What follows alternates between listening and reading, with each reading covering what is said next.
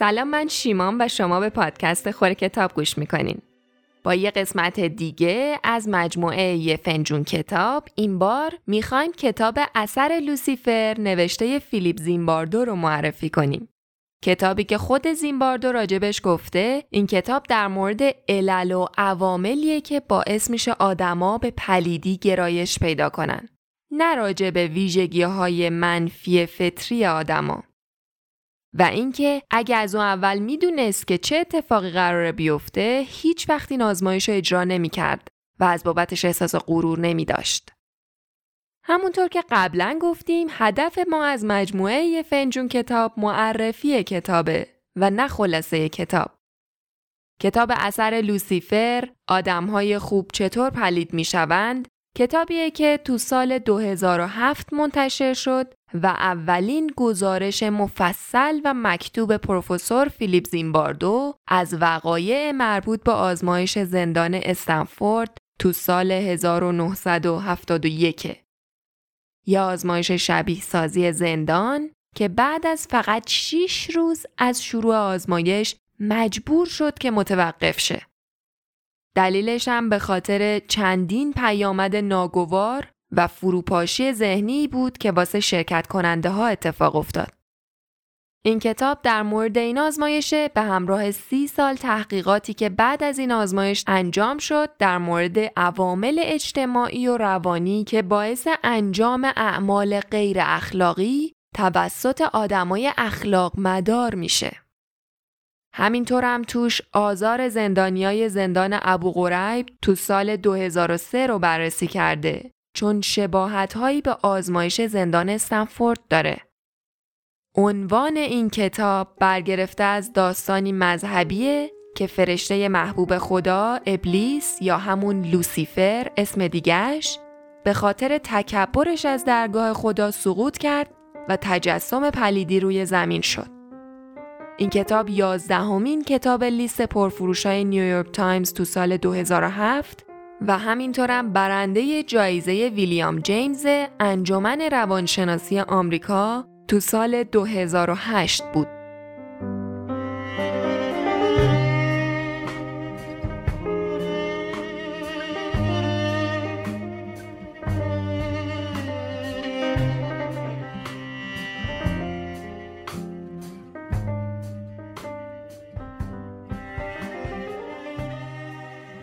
و بنابراین آن اجدهای بزرگ آن مار و آنکه او را افریت و شیطان یا لوسیفر مینامند به زمین سقوط کرد تا تمام ساکنین زمین را گمراه کند. او به زمین افکنده شد و فرشتگانش نیز با او سقوط کردند. وای بر زمین و بر دریا! این کلماتی از کتاب پیدایش در مورد داستان سقوط ابلیس از درگاه خداست. به گفته دکتر فیلیپ زیمباردو تو اعماق وجود هر انسانی حیولایی بسیار کثیف وجود داره. حیولایی شیطانی فراتر از وحشیانه ترین تصوراتی که می‌تونیم داشته باشیم. اون تو بچگیش تو محله های خشنی زندگی می‌کرد. دوستای خوبی داشت که خیلیاشون معتاد شدن، زندان افتادن یا کشته شدن. به خاطر همین تو همچین فضایی همیشه این سوال رو تو ذهنش داشته که چی باعث میشه که آدما به اصطلاح از راه به در برن و کارای پلید انجام بدن. مرز بین خیر و شر رو که آدمای ممتاز دوست دارن فکر کنن ثابت و نفوذ ناپذیره طوری که انگار خودشون سمت خوب و دیگران سمت شرن دکتر زیمباردو در موردش میگه من می‌دونستم که این مرز متحرکه و نفوذ پذیره می‌دونستم که این امکان هست که آدمای خوب بیفتن اون ور این مرز و پلیدشن و تو شرایط نادری بچه های بد می‌تونن با کمک و اصلاح و توانبخشی بهبود پیدا کنن. داستان سقوط فرشته محبوب خدا از بهشت به اعماق جهنم واسه من الهام بخش این موضوع شد که ببینم تأثیر شیطان بر ارتکاب شر چیه. و باعث شد که من به یه تعریف روانشناختی از شر برسم. شر همون اعمال قدرته.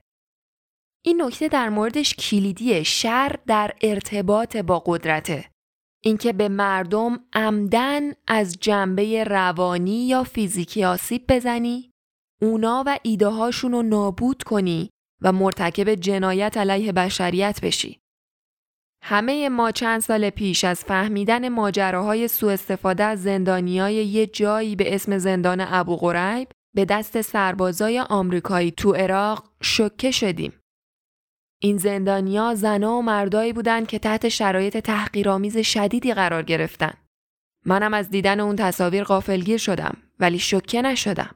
چون مشابه اون تصاویر رو تو آزمایش زندان استنفورد دیده بودم. جواب دولت بوش به فشار عمومی که به خاطر انتشار اون عکسا بهش وارد شدیم بود که ما رو سرزنش نکنید تقصیر سیستم نیست بلکه اون سربازان و خاله بودن. زیمباردو میگه پیشفرز من این بود که سربازای آمریکایی معمولا خوبن. شاید این وسط چیز دیگه ای به خطا رفته. حالا باید چطوری این فرضیه رو تست می کردم؟ خب من شدم شاهد متخصص یکی از اون نگهبانا. با رسیدن به همچین موقعیتی من به تعداد زیادی از گزارش های بازجویی دسترسی داشتم. به خود اون فرد دسترسی داشتم. می‌تونستم مطالعهش کنم. میومد به خونم، می‌تونستم بشناسمش و با آنالیز روانی بفهمم که آیا یه آدم نخالص یا نه. به علاوه من تو اون موقعیت به تمام عکسایی که این سربازا انداخته بودن دسترسی داشتم. هزار تا عکس همه با محتوای خشونت‌آمیز یا جنسی و همه از دوربینای سربازای آمریکایی انداخته شده بودن. از اونجایی که همشون بالاخره به دوربین یا گوشی دسترسی داشتن، تعداد این عکس‌ها بیشتر از هزار تا بود. کاری که کردم این بود که این عکس‌ها رو تو دسته های مختلفی طبقه بندی کردم. اونا نیروهای ذخیره ارتش آمریکا بودن. بنابراین اصلا سربازایی نبودن که واسه همچین مأموریتی آماده باشن. تمام اون اتفاقات تو یک بخش مرکز اطلاعات نظامی و تو یه شیفت شب اتفاق افتاد. همه بازجوها مامورای سیا اونجا بودن ولی هیچ اطلاعاتی از شورش به دست نیورده بودن. بنابراین به اون سربازا فشار آوردن تا از خطوطشون عبور کنن و اراده دشمن رو بشکنن. ازشون بازجویی کنن، خوردشون کنن و حسابی واسه پیدا کردن اطلاعات گوشمالیشون بدن. اینا عین تعابیری بود که بالا دستیا به کار بردن و اون وقایعی که اتفاق افتادم عین تفاسیری بود که از این تعابیر شد. اگه قبول کنیم که اون سربازا قبل از رفتن به اون دخمه ها توی اون زندان آدمای خوبی بودن اون وقت این تغییر شخصیت و روانشناسا چطوری باید بفهمن؟ سه تا راه وجود داره. روش اول شناخت ذات اون سربازاست. با نگاه کردن به درون هر فرد میشه نخاله ها رو شناخت. یه روش اینه که عوامل بد بیرونی رو شناسایی می‌کنن. اینجوری فرض می‌کنن که آدما عروسکای روی صحنن باید دید چه عوامل و چه شرایطی اونا رو مجاب به همچین کاری کرده. باید دید عروسک گردان کی بوده. محققای علوم اجتماعی تا همینجا متوقف میشن ولی یه نکته مهمو که من اونجا پیدا کردم و ندیدن. قدرت درون سیستمه. سیستم شرایط رو برای فاسد شدن آدما ایجاد می‌کنه. و سیستم همون پیش زمینه های قانونی، سیاسی، اقتصادی و فرهنگیه. بنابراین روش سوم اینه که مسببین شرایط بد رو شناسایی کنیم. اگه می‌خواین کسی رو تغییر بدین، شرایطش رو عوض کنین. و واسه تغییر دادن شرایط باید جای قدرت رو توی سیستم پیدا کنیم. بنابراین باید اینو فهمید که چی آدم رو تو همچون شرایطی قرار میده خروجی کار آدم تو همچون شرایطی چیه و چی باعث ایجاد و تداوم اون شرایط توی سیستم میشه. کتاب اثر لوسیفر با اینکه تمرکزش بر پلیدیه در واقع ظرفیت بینهایت ذهن بشر رو تحسین می‌کنه که این ظرفیت می‌تونه از هر کدوم از ما یا آدم بینهایت مهربون یا بینهایت ستمگر دلسوز یا بیتفاوت خلاق یا مخرب از آب در بیاره. ظرفیت ذهنی که می‌تونه بعضی از ماها رو تبدیل به شیاطین کنه و خب خبر خوش اینه که بعضیمونم به قهرمان تبدیل می‌کنه. زیمباردو تعریف می‌کنه که یه بار یه آدم یهودی به اسم استنلی میلگرام از خودش سوال کرد که آیا ممکنه هولوکاست الان اینجا اتفاق بیفته؟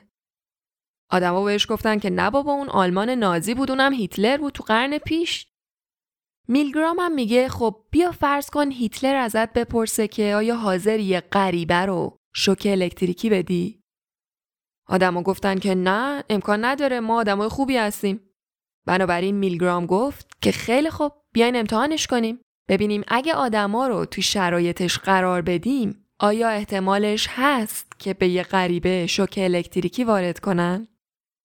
بنابراین کاری که میلگرام کرد این بود که هزار نفر از مردم معمولی رو در ازای پرداخت پنج دلار آزمایش کرد. آزمایش از این قرار بود. یه سری می شدن معلم و یه سری دانش آموز. همه هم بین رنج سنی 20 تا 50 ساله. معلم قرار محتوایی رو به دانش آموز یاد بده. بعد سوال می‌پرسه درست جواب گرفت پاداش میده غلط جواب داد شوک الکتریکی شوک الکتریکی دفعه اول 15 ولته. محسوس نیست. بنابراین نکته کلیدیش اینجاست. شیطان اولش فقط از کوچیک شروع می‌کنه. از 15 ولت. بعد هر دفعه این ولتاژ بالا میره تا آخرش به 450 ولت برسه. هر بار صدای فریاد دانش آموز بالا و بالاتر میره. جایی که داد می‌زنه می‌خوام برم بیرون. من مشکل قلبی دارم. و شما به عنوان یه معلم که آدم خوبی هستین یکم شکایت می‌کنید که کی مسئولیت اینو به عهده داره؟ اگه اتفاقی واسه این آدم بیفته چی؟ وقت آزمایشگر بهتون جواب میده که اصلا نگران نباش من مسئولیتش با منه. ادامه بده. سوال اینجاست که کی حاضره تا 450 ولت شوک الکتریکی رو ادامه بده؟ دستگاه شوک اینطوری تنظیم شده بود که وقتی به 375 ولت می رسید به معلم اختار می‌داد که خطر شوک شدید وجود داره. وقتی میلگرام نظر چهل تا روانشناس رو پرسید که به نظرشون چند نفر حاضرن تا تهش ادامه بدن اونا تخمینشون رو یک درصد جامعه میلگرام گفتن. استدلالشون هم این بود که این کار یه کار سادیستیه دیگران آزار میده و چون یه درصد جامعه آمریکا سادیست یا دگرآزاره خب تخمینشون هم این بود که پس یک درصد جامعه این کار رو تا نهایتش ادامه میده. اما این پیشبینی خیلی اشتباه بود. داده های آزمایش میلگرام نشون داد که در کل دو سوم جامعه هزار نفریش تا نهایت 450 ولت شوک الکتریکی رو ادامه دادن. بنابراین میلگرام شر رو اینطوری قابل اندازه گیری کرد. درصد آدم هایی که حاضرن کورکورانه از قدرت اطاعت کنن. اما خب شاید با خودتون فکر کنید این یه آزمایش ساختگی اعتبارش تو دنیای واقعی چیه؟ فردی به اسم جیم جونز تو سال 1978 توی آمریکا که یه رهبر فرقه‌ای بود توی یه شهر دورافتاده‌ای به اسم جنگل گایانا اعلام فرمانی به اسم خودکشی انقلابی کرد. و در نتیجه اطاعت کورکورانه آدمای اون فرقه تو اون واقعه 912 نفر از شهروندای آمریکایی یا خودکشی کردن یا به دست دوستا اعضای خانوادهشون به قتل رسیدن. ماجرای این قتل خودکشی دست جمعی نمونه مدرنی از اثر لوسیفر اتفاقی که توش یه به اصطلاح مرد خدا با قانع کردن آدما به خودکشی تبدیل شد به فرشته مرگ. آزمایش میلگرام در مورد بررسی قدرت فردی تو کنترل مردمه. اما بیشتر وقتا ما از یه نهادیم.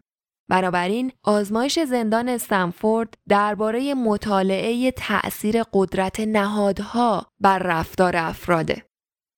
زیمباردو میگه من یه آگهی زدم و توش نوشتم که به یه تعدادی دانشجوی دانشگاه واسه مطالعه زندگی تو زندان نیاز داریم.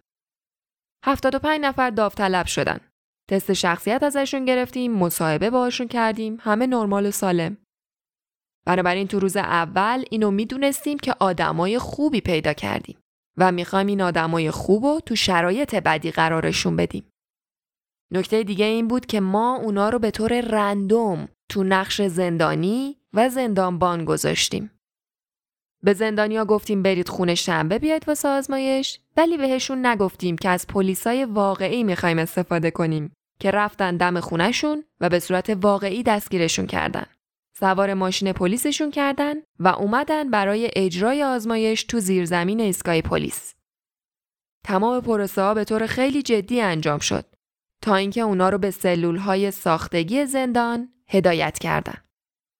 اونجا زندانیا بدون اسم شدن و فقط تبدیل به یه شماره شدن. اتفاقی که تو اون چند روز توی اون زندان افتاد این بود که مثلا زندانبانا زندانیا رو مجبور می‌کردن که با دستای خالی فقط دستشویی رو تمیز کنن.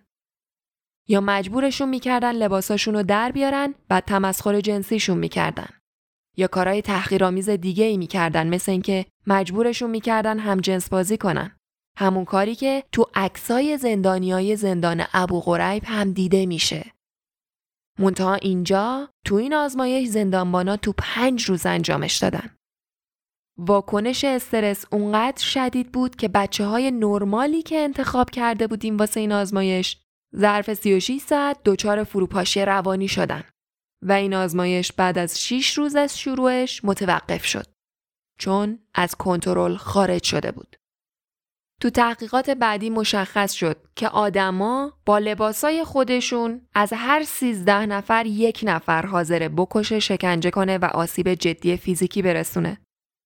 اما با لباس یا یونیفرم خاص از هر سیزده نفر این عدد می‌رسه به دوازده نفر که حاضرن بکشن، شکنجه کنن و آسیب جدی برسونن. بعد هفت فرایند اجتماعی که شیب لغزنده شر رو لغزنده تر هم می‌کنه شناسایی شد. یک بدون فکر اولین قدم کوچیک رو برداشتن. دو شعن انسانی دیگران رو زایل کردن. سه پنهان کردن هویت اون فرد یا ناشناس شدنش با لباس یا یونیفرم خاص. چهار پخش شدن این مسئولیت فردی اشاره به اینکه وقتی تعداد ناظرا و تماشا کننده ها زیاد میشه فرد احساس می‌کنه مسئولیت فردیش کم شده. 5. اطاعت کورکورانه از قدرت 6. تبعیت بیچون و چرا از هنجارهای گروهی و هفت تحمل پلیدی از طریق منفعل بودن یا بیتفاوتی. همه اینا تو محیط ناآشنا و جدید اتفاق میافته چون تو همچین شرایطی الگوهای واکنش شما مثل حالت عادی عمل نمی‌کنه و شخصیت و اخلاق شما از قید و بند خودش خارج میشه.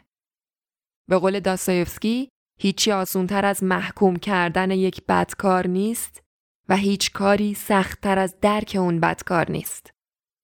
و نکته اینجاست که درک کردن به معنی توجیه کردن نیست. روانشناسی علم مربوط به بهانه تراشی نیست.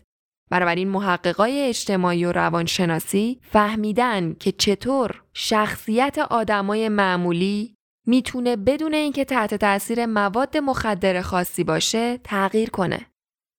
اونا اینو فهمیدن که برای همچین تغییری نه نیازی به مواد هست نه چیزی.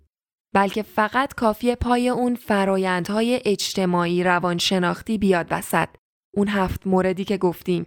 به خاطر همین روانشناسا کلی تلاش کردن تا بفهمن که چطوری و چرا آدما و گروههایی که معمولا انسانی رفتار می‌کنن می‌تونن گاهی تحت شرایط خاص طور دیگه ای رفتار کنن.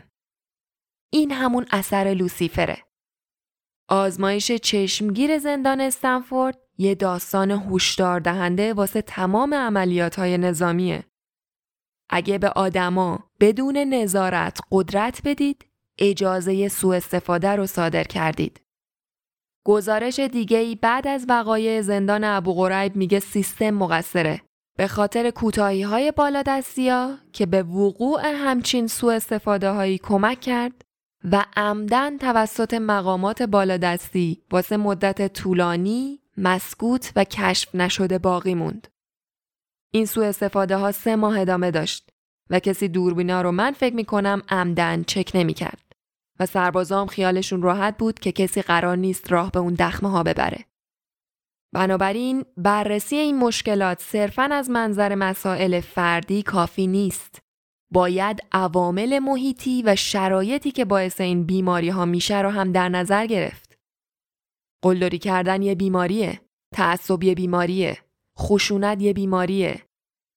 الکساندر سولجینیسین میگه مرزی که خیر و شر رو از هم جدا می‌کنه از قلب هر انسانی و از قلب تمام انسان ها میگذره.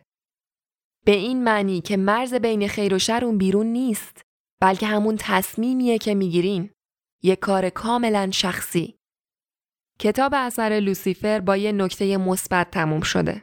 اینکه قهرمان بودن پادزهریه در مقابل اون پلیدی. با ترویج کردن تصور قهرمانانه خصوصا تو بچه ها و تو سیستم آموزشی باید تلاشمون این باشه که بچه تصور کنه یک قهرمان در حال انتظاره. منتظر یه موقعیت مناسب تا قهرمانانه عمل کنه. فیلیپ زیمباردو میگه من همه عمرم در انتظار این بودم که بفهمم قهرمان بودن چیه. و فهمیدم همین آدمای معمولی هن که کارهای قهرمانانه انجام میدن. تصورات سنتی ما از قهرمان ها اشتباهه چون اون نمونه ها نمونه های استثنایی هن. الگوهای بچه هم از شخصیت قهرمان اشتباهه چون اون الگوهام خیلی وقتا توانایی ماور و طبیعه دارن. ما باید به بچه هامون یاد بدیم که قهرمان ها آدمای معمولی هر روزن و اینکه عمل قهرمانانه یه عمل غیر عادیه. مثل اون دانشجوهایی که محققا رو قانع کردن که آزمایش زندان استنفورد رو متوقف کنن. بنابراین شرایط قدرت اینو داره که به سه نوع واکنش از طرف ما منجر شه. یک بیتفاوتی، دو رفتار خسمانه و سه رفتار قهرمانانه. ولی نکتش اینه که برای هر سه نوع این واکنش ها شرایط یکسانه. یعنی شرایطی که تو یکی باعث بیتفاوتی یا رفتار خسمانه میشه همون شرایط تو دیگران باعث بروز رفتار قهرمانانه میشه. اکثر آدما به خاطر بیتفاوتیشون مقصرن. چون خیلی از ماها اینو میشنویم که دخالت نکن سرت به کار خودت باشه. و این ماییم که باید فکر کنیم کارمون در درجه اول آدم بودنه. قهرمانونیه که عمل می‌کنه. رفتار قهرمانانه دو تا نکته داره. یکی اینکه شما عمل می‌کنید. اونم موقعی که دیگران منفعلن. و دوم اینکه خودمدار رفتار نمی کنید بلکه اجتماع محور رفتارتون. خلاصه اینکه روزی می‌رسه که تو شرایط جدیدی قرار می‌گیرین. رفتار خسمانه انجام بدین عامل شر میشین. فریب کار میشین یا می‌ذارین که قلدری صورت بگیره. بی تفاوت بمونین به گناه انفعال هم دست پلیدی میشین. اما نکته اینه که آیا ماها حاضریم مسیری رو طی کنیم که یه قهرمان معمولی طی می‌کنه؟ آیا وقتی زمانش رسید هر کدوم از ماها حاضریمون تصور قهرمانانه رو به عمل در بیاریم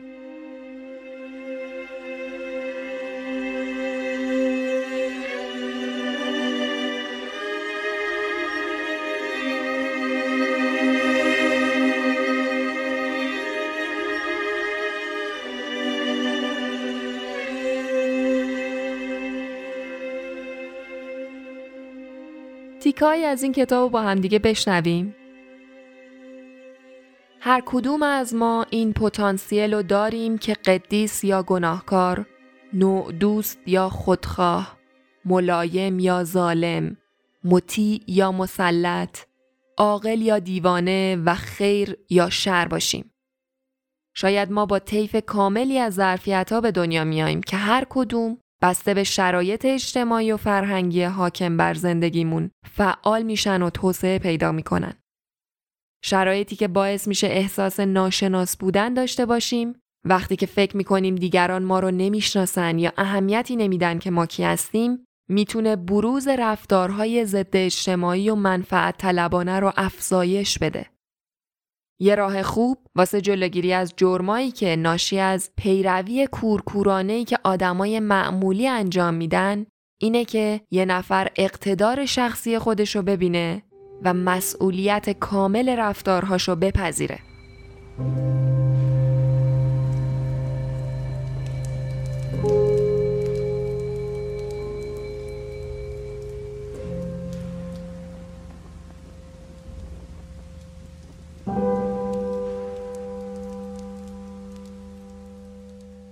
تیکایی که گوش کردین از کتاب اثر لوسیفر نوشته فیلیپ زیمباردو بود.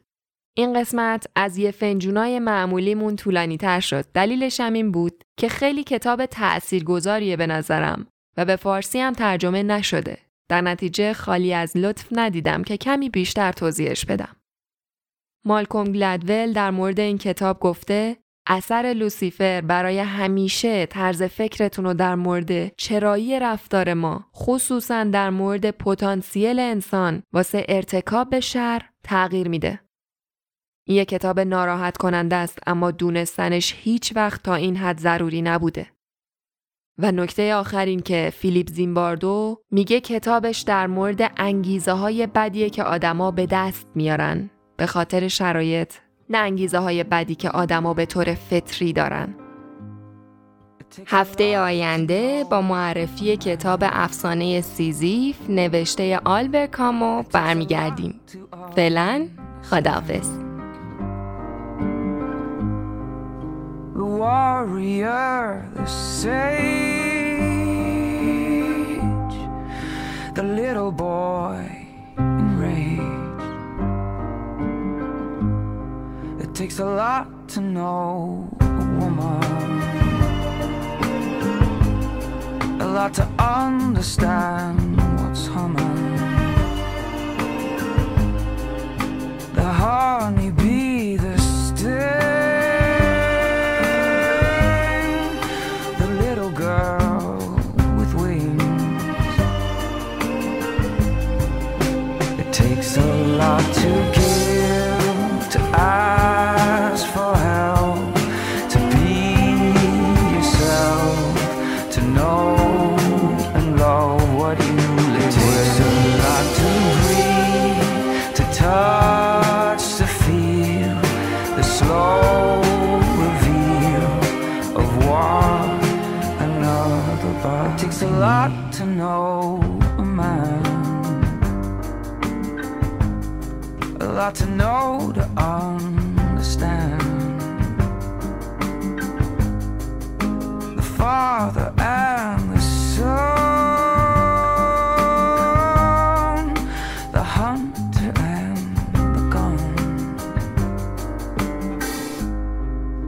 It takes a lot to know a woman,